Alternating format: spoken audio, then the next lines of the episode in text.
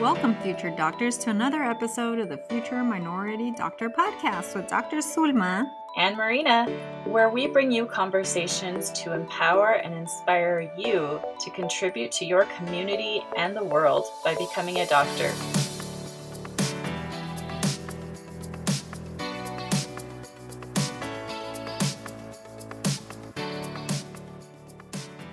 Hello, future doctors. Thanks again for joining us. Today, we're going to talk about the importance of asking for help.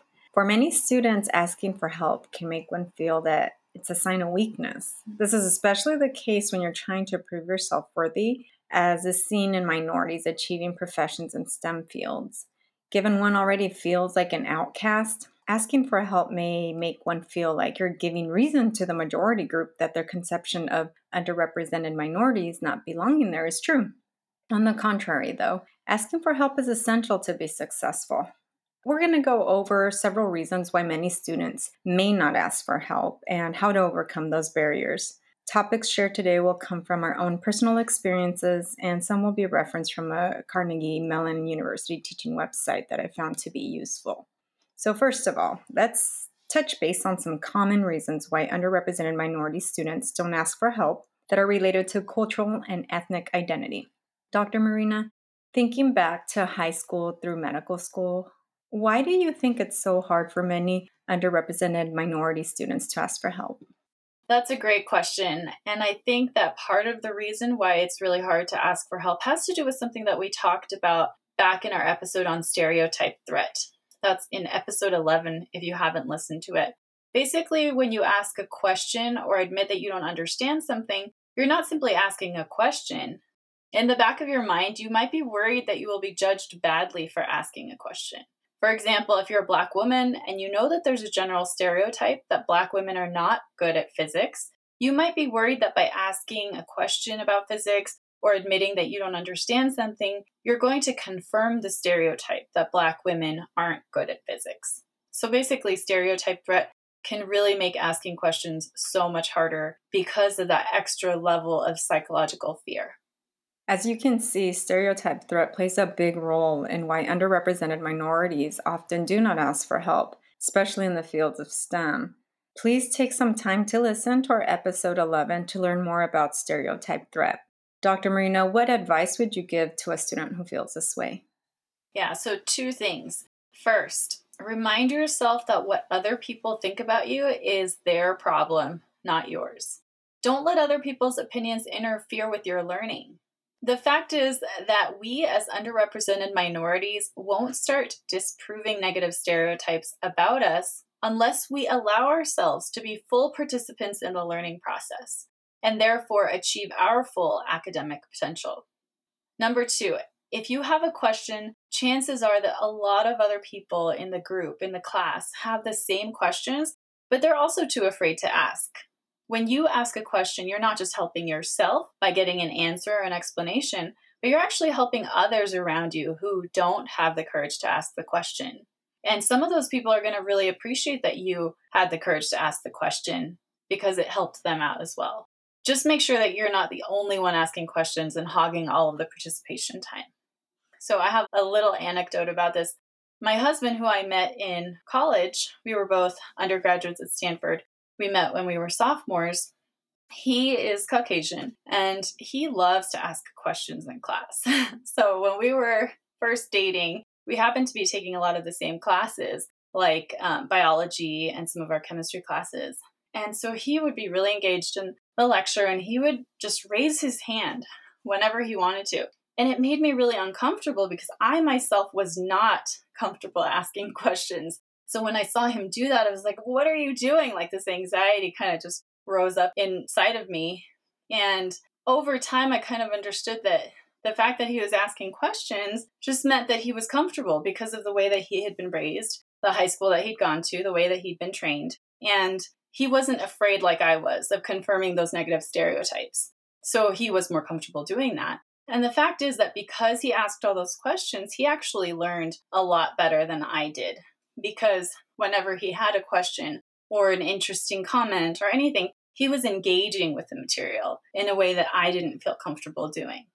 What about you, Dr. Zulma? Did you feel comfortable asking questions in class? Well, if I think back, I, I think it wasn't until I was in residency until I started asking questions. In high school, college, and medical school, although I was an extrovert and a social butterfly outside of the classroom, you would have thought I was an introvert in the classroom or in a lecture hall. I tried as much as I could to hide myself when I was in class. I disliked actually doing group assignment work because it forced me to feel exposed that I wasn't smart to my peers. I literally thought that all of my questions were stupid questions. So many times I continued through schooling without having answers to my questions. You know, it's just so crazy is that how we all start out as small children asking a million questions to learn without feeling judged. If you don't know what I'm talking about, just go spend a day with a four or five year old, and that child will curiously ask you so many questions because he or she is trying to understand a concept. There is absolutely no fear in asking the questions when they do it, too. Just makes you think why it is that we lose this as we grow older. Now, I also want to talk about another reason why asking for help is difficult, and this may just be due to the fear of rejection. This would be fear of your questions being belittled or not being viewed as important. And this may stem from stereotype threat, or it could just be related to past experiences you may have had. If you have been previously belittled for asking questions, the fear of being judged will obviously push you away. I feel that my fear of rejection was mostly pronounced in college and medical school. I feared asking questions because I thought I would be belittled by my professors, my doctor teachers, and especially my classmates. I think my fear mostly stemmed from stereotype threat when I think back. There is, though, a component of that that I think just came from my cultural upbringing. I was brought up by a father who believed children should never ask or question an adult or authority figure, but just follow orders. Of course, being a curious child, I still asked questions, but it was to my mom instead. My father felt that if you questioned too much, then that was a sign of disrespect to the other person. But we're going to talk about this a little bit more in detail later on in the podcast. Overcoming this fear started to happen though in residency. Since I had people's lives in my hands, I was forced to ask questions. I still struggled with some doctor teachers in approaching them, but later realized it was nothing about my questions, but rather they were just not approachable people. What about you, Dr. Marina?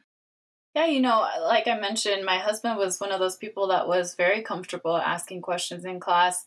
Um, and studies that I've read since that time, they show that people in class who raise their hands and ask the most questions, the ones who make the most comments in a discussion, actually learn more than students who don't ask questions or who stay quiet. And that's because you're more engaged in the learning process. It's active learning, like we've talked about many times before. And I know it can be scary to put yourself out there and ask questions or ask for help, but the sooner you learn how to overcome your fear or just push through your fear, the better you're going to be able to learn. And remember, like we talked about many times before, growth mindset. You won't get totally fearless overnight. You might never overcome your fear of asking questions, but it's a gradual process of just practicing and learning to overcome or push through that fear and ask for help when you need it. The fact is, we all need help. Nobody becomes a doctor without a lot of help and support over many, many years. Definitely agree, Dr. Marina. Another struggle why some people avoid asking for help as well is not wanting to be a burden onto others. I struggled with this one too. I tended not to ask for help because I thought my teachers or professors were too busy already with other things. These two were also my thoughts when I was assigned to do group projects with peers. I didn't want to ask classmates questions because I thought I was being a burden on their time and productivity. I was going to slow them down by me asking them questions.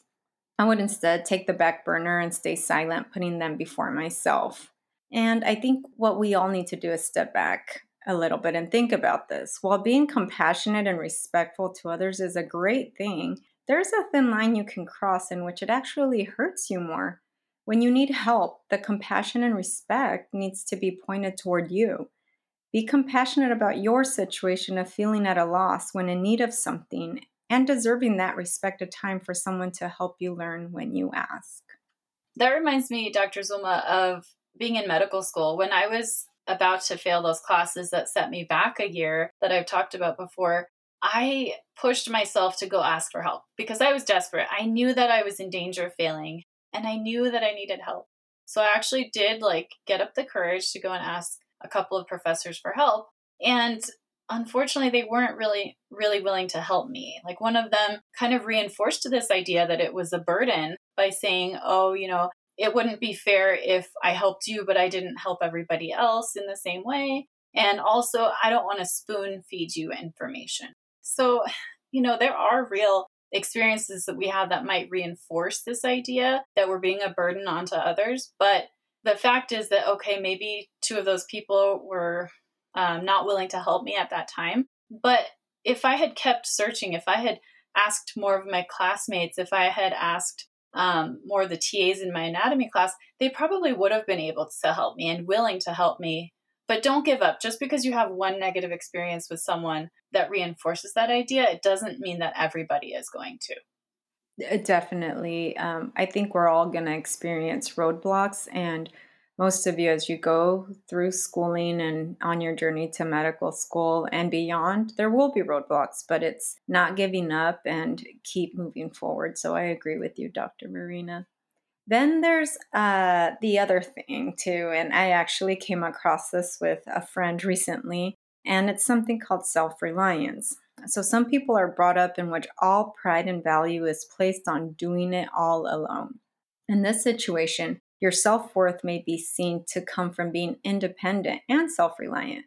While these characteristics are good, in certain situations it can actually work against you. Here are some examples. So I'm going to start out with a good situation. So there's no doctors in your family or community. You have always wanted to be a doctor despite all that disencouraging feedback you get from others. You still make the decision to still go for it and be a doctor, although you might be the only one. You are embracing your individuality and decision on your own. So that's a great situation. Here's a bad situation where you don't want to use this self reliance. You are taking a chemistry class. It has been a week already of trying to figure out some chemistry equations and you're struggling. You spend more than two hours every day trying to understand the same material. You tried every way you know to try to figure it out. You feel that you should be able to figure this out on your own. There is no way you're going to ask for help because you should be able to resolve this. You decide to just keep pushing through and perhaps it will come to you the following week. As you can see, being too self reliant in the second situation is not good for you. It can overestimate your own understanding and abilities. By asking for help, a student could have saved a week's worth of studying. On day one, if that student were to ask for help, it's likely that by day two or three, she or he may have mastered the material and moved on to further develop their learning. We need others to make it and cannot do everything on our own. I will tell you as a doctor today, I still need my colleagues to talk through difficult medical cases, and more often than not, we are learning from each other. This is so important in being a good doctor, and I'm sure, Dr. Marina, you relate to this. Yes, absolutely. Um, constantly, my colleagues and I, when we come across difficult cases, it's not like doctors know everything. You know, you do come across things that you don't know. You try to look up information when you need it online or textbooks, but sometimes you're just kind of stumped. You're like, ah, I don't really know what's going on with this patient. What should I do? And so we talk about it amongst ourselves and we get ideas from each other. And that's really helpful. Like you said, it is an important part of being a doctor is being able to reach out to your colleagues and other people and ask for help when you need it. Another reason which may make it difficult to ask questions is that we don't recognize early enough that help is needed. This one often happens for first generation college students in their first year. We think that all of our struggles and failures are related to just adjusting to a new life and should just get better with time. The reality is that we should be asking for help from day one so that we start with a good foundation. For example, we should be asking how to study best, how to organize a schedule effectively, asking for help on how to budget, or just asking for help if you're having trouble with one of the subjects or one of your classes. Dr. Marina, when did you first realize that you needed help when you got to college? Yeah, I mean, in some ways, as soon as I got there. But really, it came to a head when I took my chemistry class, my second quarter of freshman year, and it totally kicked my butt. I had taken AP chemistry in high school, so I thought that some of the material would be familiar. But honestly, by the third week of class, I felt totally lost. There was too much information to learn coming so quickly, and I couldn't even make sense of all of it. It was hard to know what to focus on to begin with.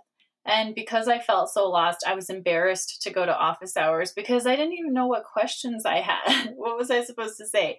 Um, professor, I have no idea what's going on.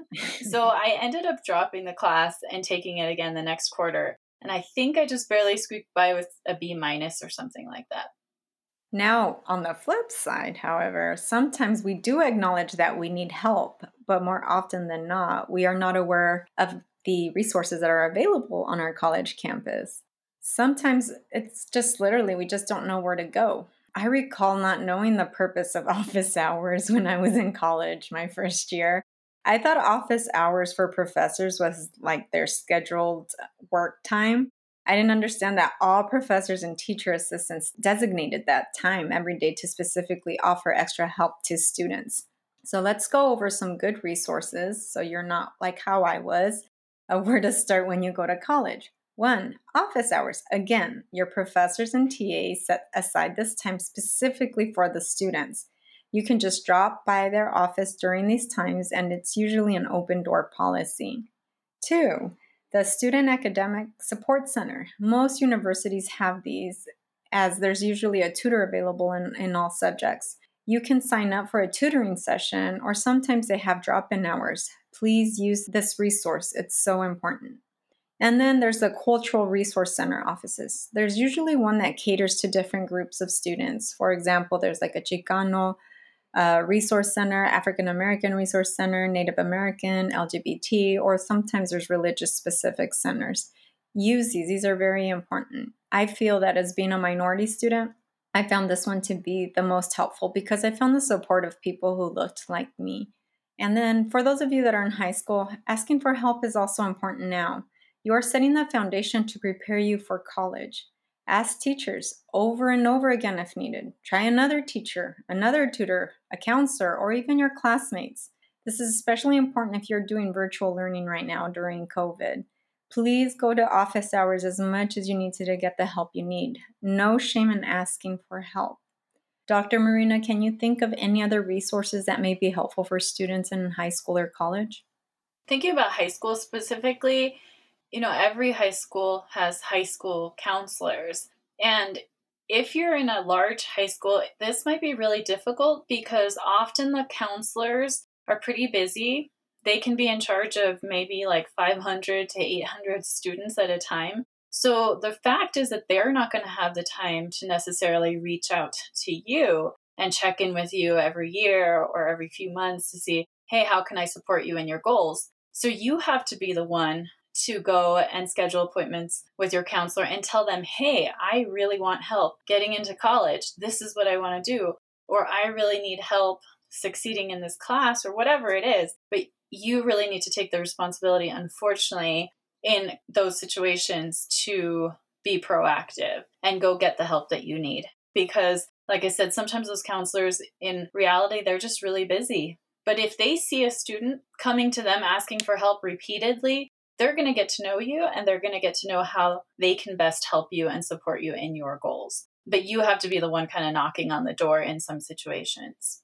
And then in college, I think I would just echo the things that you said Make sure you go to those tutoring centers if your college has one. It's free help. And I mean, what's the worst that can happen is you don't necessarily find exactly what you need, but at least you tried. And what's the best that can happen? You find a great tutor that's really helpful in one of your hard classes or in multiple hard classes. And again, like you said, office hours, office hours, office hours. Mm-hmm. this is like a something that some of us just don't grow up learning about and in high school, you know, a lot of us didn't have office hours for our teachers in high school. So when we get to college, some of us don't even realize that that's an option, but it's there. Go look for it, go use it. Another reason why some students may not ask for help is that they have sought help that is not working, so they just decide to stop there. So, as uh, Dr. Marina mentioned earlier, sometimes we do seek help, and the teachers or professors are repeatedly unapproachable so you feel like you get nothing out of it. So why keep on asking? Sometimes the way the professor or teacher explains it to you is still not understandable. Remember, not all professors and teachers are great at explaining things, and we all have different learning styles. If this is your case for a particular class, my suggestion would be ask for help in a study group, TA during office hours, an academic support center for additional tutoring. Don't give up at the first stop. If you are in high school, keep asking and use your resources as we mentioned earlier. On the flip side, sometimes students do work in a study group, but that study group may be toxic or distracting. Now, I'm guilty of engaging in distracting study groups in college. We would end up talking about things that had nothing to do with studying or going out to socialize instead, going to get something to eat. So, if, and this is not good if you're needing help in a class and trying to study and, and be and achieve and getting a good grade. So, this is partly, I think, a reason why I didn't do so great my first year in college. While I was not in a toxic group, I have had friends who participated in study groups where there was unhealthy competition and a lot of negative criticism. If there is a person like this in your group, just go ahead and leave early on because you don't need that added stress. There are a lot more students on campus who could be much nicer. Dr. Marina, did you ever feel stuck after asking for help and perhaps gave up after that? Yeah, I think just with the story I mentioned with that anatomy professor and the other professor as well, unfortunately, in that situation, I kind of did give up because it was kind of devastating to go to someone and ask for help. You're desperate, you really need that help, and they say no. And I think I just sort of gave up. I didn't give up completely, but I gave up in asking for help. I was like, well, I'm just going to have to buckle down, stay up late until these exams, do the best that I can. And I did, and it wasn't quite enough. So I didn't necessarily give up, like I said, but I didn't keep asking for help. You know, in that situation, I probably, there are people that I could have gone to in addition to the professor that could have helped me, but I was kind of just deflated after being rejected like that. And I did give up in terms of asking for help. Thank you for sharing that because I know that must have been so hard when you were going through all of that. Another reason that makes it difficult to ask for help, it's us. It's our very own personality traits. You may have been the go-to person all your life from both family and friends, so you feel that you should understand everything. It's almost as if you have adopted the mantra that people should depend on you and you not depend on other people. Time to let that go when you are applying to college, in college, and for the rest of your life. This personality trait is often linked to the fear of losing control. For those of you who like to be in control, and I would venture out and say a lot of type A students who are likely to be doctors, the fear of losing control is real. You've been trying to hold it together for so long that the idea of asking for help may make you feel like you are losing grip. You do not want the floodgates to open. Well, I'm here to tell you opening the floodgates is the beginning to change and learning. Through our obstacles and weaknesses is how we can measure our growth. Asking for help is a great way to start this process because when you are down, the only direction that's left is up. Please check out our episode on growth mindset to learn more about this topic. Then there are psychological reasons that can get in the way of asking for help. Acknowledging if you are having symptoms of depression or anxiety, or both, is important. They both play a huge role in being able to ask for help as part of the mental health condition. There is still significant stigma associated with mental health, especially in the communities of color. Although it feels uncomfortable, I would suggest you ask for help. A good place to start is if you're in high school, talk to a counselor or a teacher, your parent, or even your own doctor. If you are in college, walk on over to the Mental Health Resource Center and make an appointment. Nobody needs to know, but do it for yourself. And also, please check out our episode on depression and anxiety as we talk more about it. Dr. Marina, anything you would like to add given this played a significant role in your education? Yeah, like I've talked about many times before, I did struggle with depression during medical school, which contributed to my academic struggles, no doubt. And I think what happened really was because I was depressed, everything was magnified, everything was harder. So studying was harder, asking for help was harder. I didn't just once in a while think, oh, I'm too dumb or I'm not as good as other people. Those negative thoughts were in my mind constantly, all day, every day, for years. So it just makes everything harder, including asking for help, as it did in my case. And also just asking for help from my classmates as well, because sometimes you look around and you think, oh, everybody else's life is great. It's easy for everyone except me. And depression, you know, it's sort of like seeing the world through really dark glasses. Everything looks worse than it actually is. And so I would look around, compare myself, and think I'm the only one having trouble. So I'm not going to ask my classmates for help because they're going to realize how dumb I am and how I just don't understand things like they do. So, yes, it definitely affected um, me in that way, and it made everything harder, including asking for help. Finally, the last area in which creates a, a struggle test for help is that we think the strategy or situation is set and then there's no room for change. For example, you've decided that you are just not good enough or smart enough in a specific class or course that you're struggling with. Given you have this thought set in your mind, you will un- unknowingly make decisions along the way to support this thought. This is a great example of a concept called self fulfilling prophecy. This is a theory by a sociologist, Robert Merton, in which he defined it as a false definition of the situation, evoking a new behavior which makes the original false conception come true. In other words, your beliefs will be the cause of your consequences because you will unknowingly do things to make your belief true. If you think already you will not pass a class because you are not smart or good enough, you will probably, again, unintentionally do things to not pass your class. For example, you will not ask for help. You will not study as much. You will miss lectures. You will not complete homework assignments. Your reasoning in doing these things may be I'm tired. Uh, I just don't have time right now. Oh, I'll study on my own instead of going to class. Oh, one missed assignment. That shouldn't hurt me so much. Again, while you are not saying these things out loud, your actions will support failing the class, which you will blame on not being good or smart enough, which was your initial belief when in fact, if you would have asked for help, studied, went to your lectures, and completed your assignments, you could have very well excelled in that class, disproving your initial belief. Dr. Marina, can you think about a self fulfilling prophecy that affected you all in high school or college? Yes, I can. It has to do with procrastination. For some reason, I've always been kind of a procrastinator. I tend to put things off until the last day or the last minute. So this became a self fulfilling prophecy because what would happen is I would dread doing my assignment or my term paper or whatever it was because I thought it would be miserable. So that was my my false belief was doing this math assignment or doing this problem set or studying or writing this paper is going to be miserable. So I would put it off because I thought it was going to be miserable. And so I would put it off, put it off, put it off until the last minute. And suddenly it's the night before. I have a 10 page paper due tomorrow. I have to pull an all nighter. I am miserable because of all those things, but it's not because the assignment itself was inherently miserable to do. It was because I procrastinated and that's why it was miserable. So it became kind of a self fulfilling prophecy that was caused by my own false belief to begin with that doing work was going to be miserable. That's a great example, Dr. Marina. I think a lot of us can relate to that one. Uh-huh.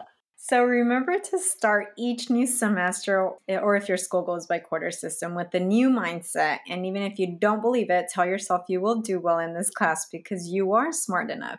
And do the things to make it happen. Ask for help. Strategies are never set, they will always evolve and be open, and you have to be willing to adapt. I want to add one more thing that can explain why it's hard for some of us to ask for help, especially in college. There are very real cultural and social class differences that affect how we're taught to interact with people in positions of authority. In many minority cultures, as I had mentioned earlier, children and teens are taught that respecting authority figures and elders means being quiet and not interrupting. It's also often viewed as wrong to question an authority figure. So, again, most of your professors, your teachers, they're going to be older than you and in positions of authority. Again, which can make minorities not want to ask for help because you might think that they interpret it as being rude or disrespectful. Dr. Marina, how was how was it for you growing up in your home? Yeah, in my house growing up, pretty much if my mom or dad asked me to do something and I got kind of snarky and asked why, a lot of times the answer was because I said so, especially my mom. She liked to say that because um, it was sort of like I'm giving her attitude by questioning. And the fact is, she's in a, the authority figure. So I'm just supposed to do what she says. But also, growing up in a religious household, I was taught that if a religious leader says something, I shouldn't question it. In fact, if I did question something at church or by, from my religious leaders, it could be considered wrong or sinful. And I liked the example you gave, Dr. Zulma, of like, you know, your dad had that attitude of like, you just don't ask questions, um, you just do it. And so you would kind of go to your mom. And that was a little bit similar for me as well. Yeah. Um, with myself growing up, it was if you asked the why, it was so disrespectful and um, i mean we would even get like punished for it like oh you need to go to your room or time out because we asked why where it was more so not to have an attitude but uh-huh. i was honestly curious so um, when you grow up in a home situation and this is ingrained in you you know it's not a it's not until now as an adult that i've made that connection like oh that's why it's so hard for me to especially ask people who are older than me question sometimes when I question things, um, or especially when I was in, in college and medical school as well. Uh-huh. Um, and then I think being a minority as well, and because I was an immigrant to this country, I felt even more stress when it was a Caucasian person that was older than me.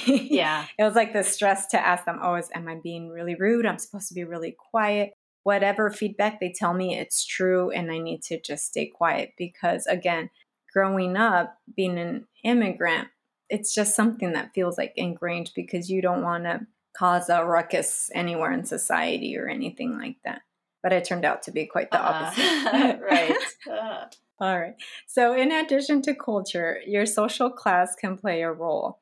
If you come from a lower social class, in other words, if you grew up poor, you're also taught to do what you're told, keep your head low, and not question authority. Many people who work in the service industry as servers or cooks or housekeepers don't have much to say in what they do. They are at the bottom of the workforce totem pole, and they have to learn to do what they're told or they'll get fired. They don't usually get to have an opinion about how things are done, they just have to follow orders. Again, this is a great example of how my parents were wherever it was that they worked as well. So this is what they modeled to me as well. So I think this plays a big role too in, in uh-huh. people who come from a lower social class. On the contrary, kids growing up in white, middle, or upper class communities get very different lessons about authority. They are still taught to respect authority, but what that actually looks like is different. They are encouraged to engage with adults, join discussions, and ask questions. One place you see the stark difference is if you look at, a, at high school students at college prep schools versus normal public schools. College prep schools intentionally train their students to engage with their teachers and administrators, to go to their office hours, and to ask for help when they need it. They are taught to network and make connections with people in order to get jobs, internships, or other opportunities. They are trained to feel confident interacting with people in positions of authority. Yeah, this is definitely something that I noticed when I got to college at Stanford was that there were a lot of students, a lot of my fellow students who were coming from these very good college prep schools, private schools, and it seemed like transitioning to college for a lot of them wasn't hard it was just kind of like, oh, I this is the stuff I did in high school. Like I was trained to talk to my professors, talk to my administrators, go to office hours, you know, ask questions, engage in interesting conversations with people older than me. So for a lot of my classmates, it seemed like the transition to college was pretty easy. But that was the opposite for me because I had not come from that kind of background where I was taught how to do those things. And I really had to kind of even just understand what was happening and then really try to mimic those behaviors in order to catch up. You know, Dr. Marina, what I found so surprising when I was in college was how there were students who would go during these office hours to talk about how they deserved a higher grade. Uh-huh. In my mind, I thought, wow, how how dare they do that? but again it's just like we weren't exposed where you you speak up it's almost like whatever was on your report card whatever grade you got that's just what you got you took it and that was it So I'm pretty sure you you saw that going to Stanford. yes, I did. In fact, uh, when I realized that kind of stuff was happening, I had the same reaction. It's like, like what? What's wrong with you? Like, how dare how dare you feel entitled to like question that? You know, unless you really feel like there was a genuine mistake. But those students, it wasn't a genuine mistake. It was that they felt entitled to a higher grade and they felt comfortable questioning authority. And I did not. Oh, no, neither did I. so, on the other hand, teens who attend public high schools, i.e., Dr. Marina and myself, we don't get as much encouragement and training in these things. Because these schools don't have as many resources as college prep or private schools, they don't prepare students in the same ways. When students get to college, they don't feel comfortable talking to professors, going to office hours, or asking for help.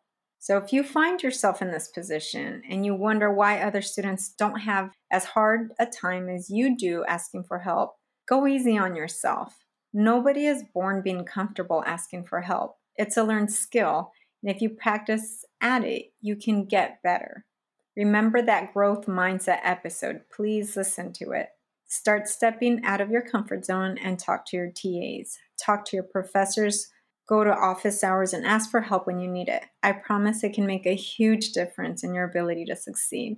Is there anything else you can think of that you'd like to add, Dr. Marina?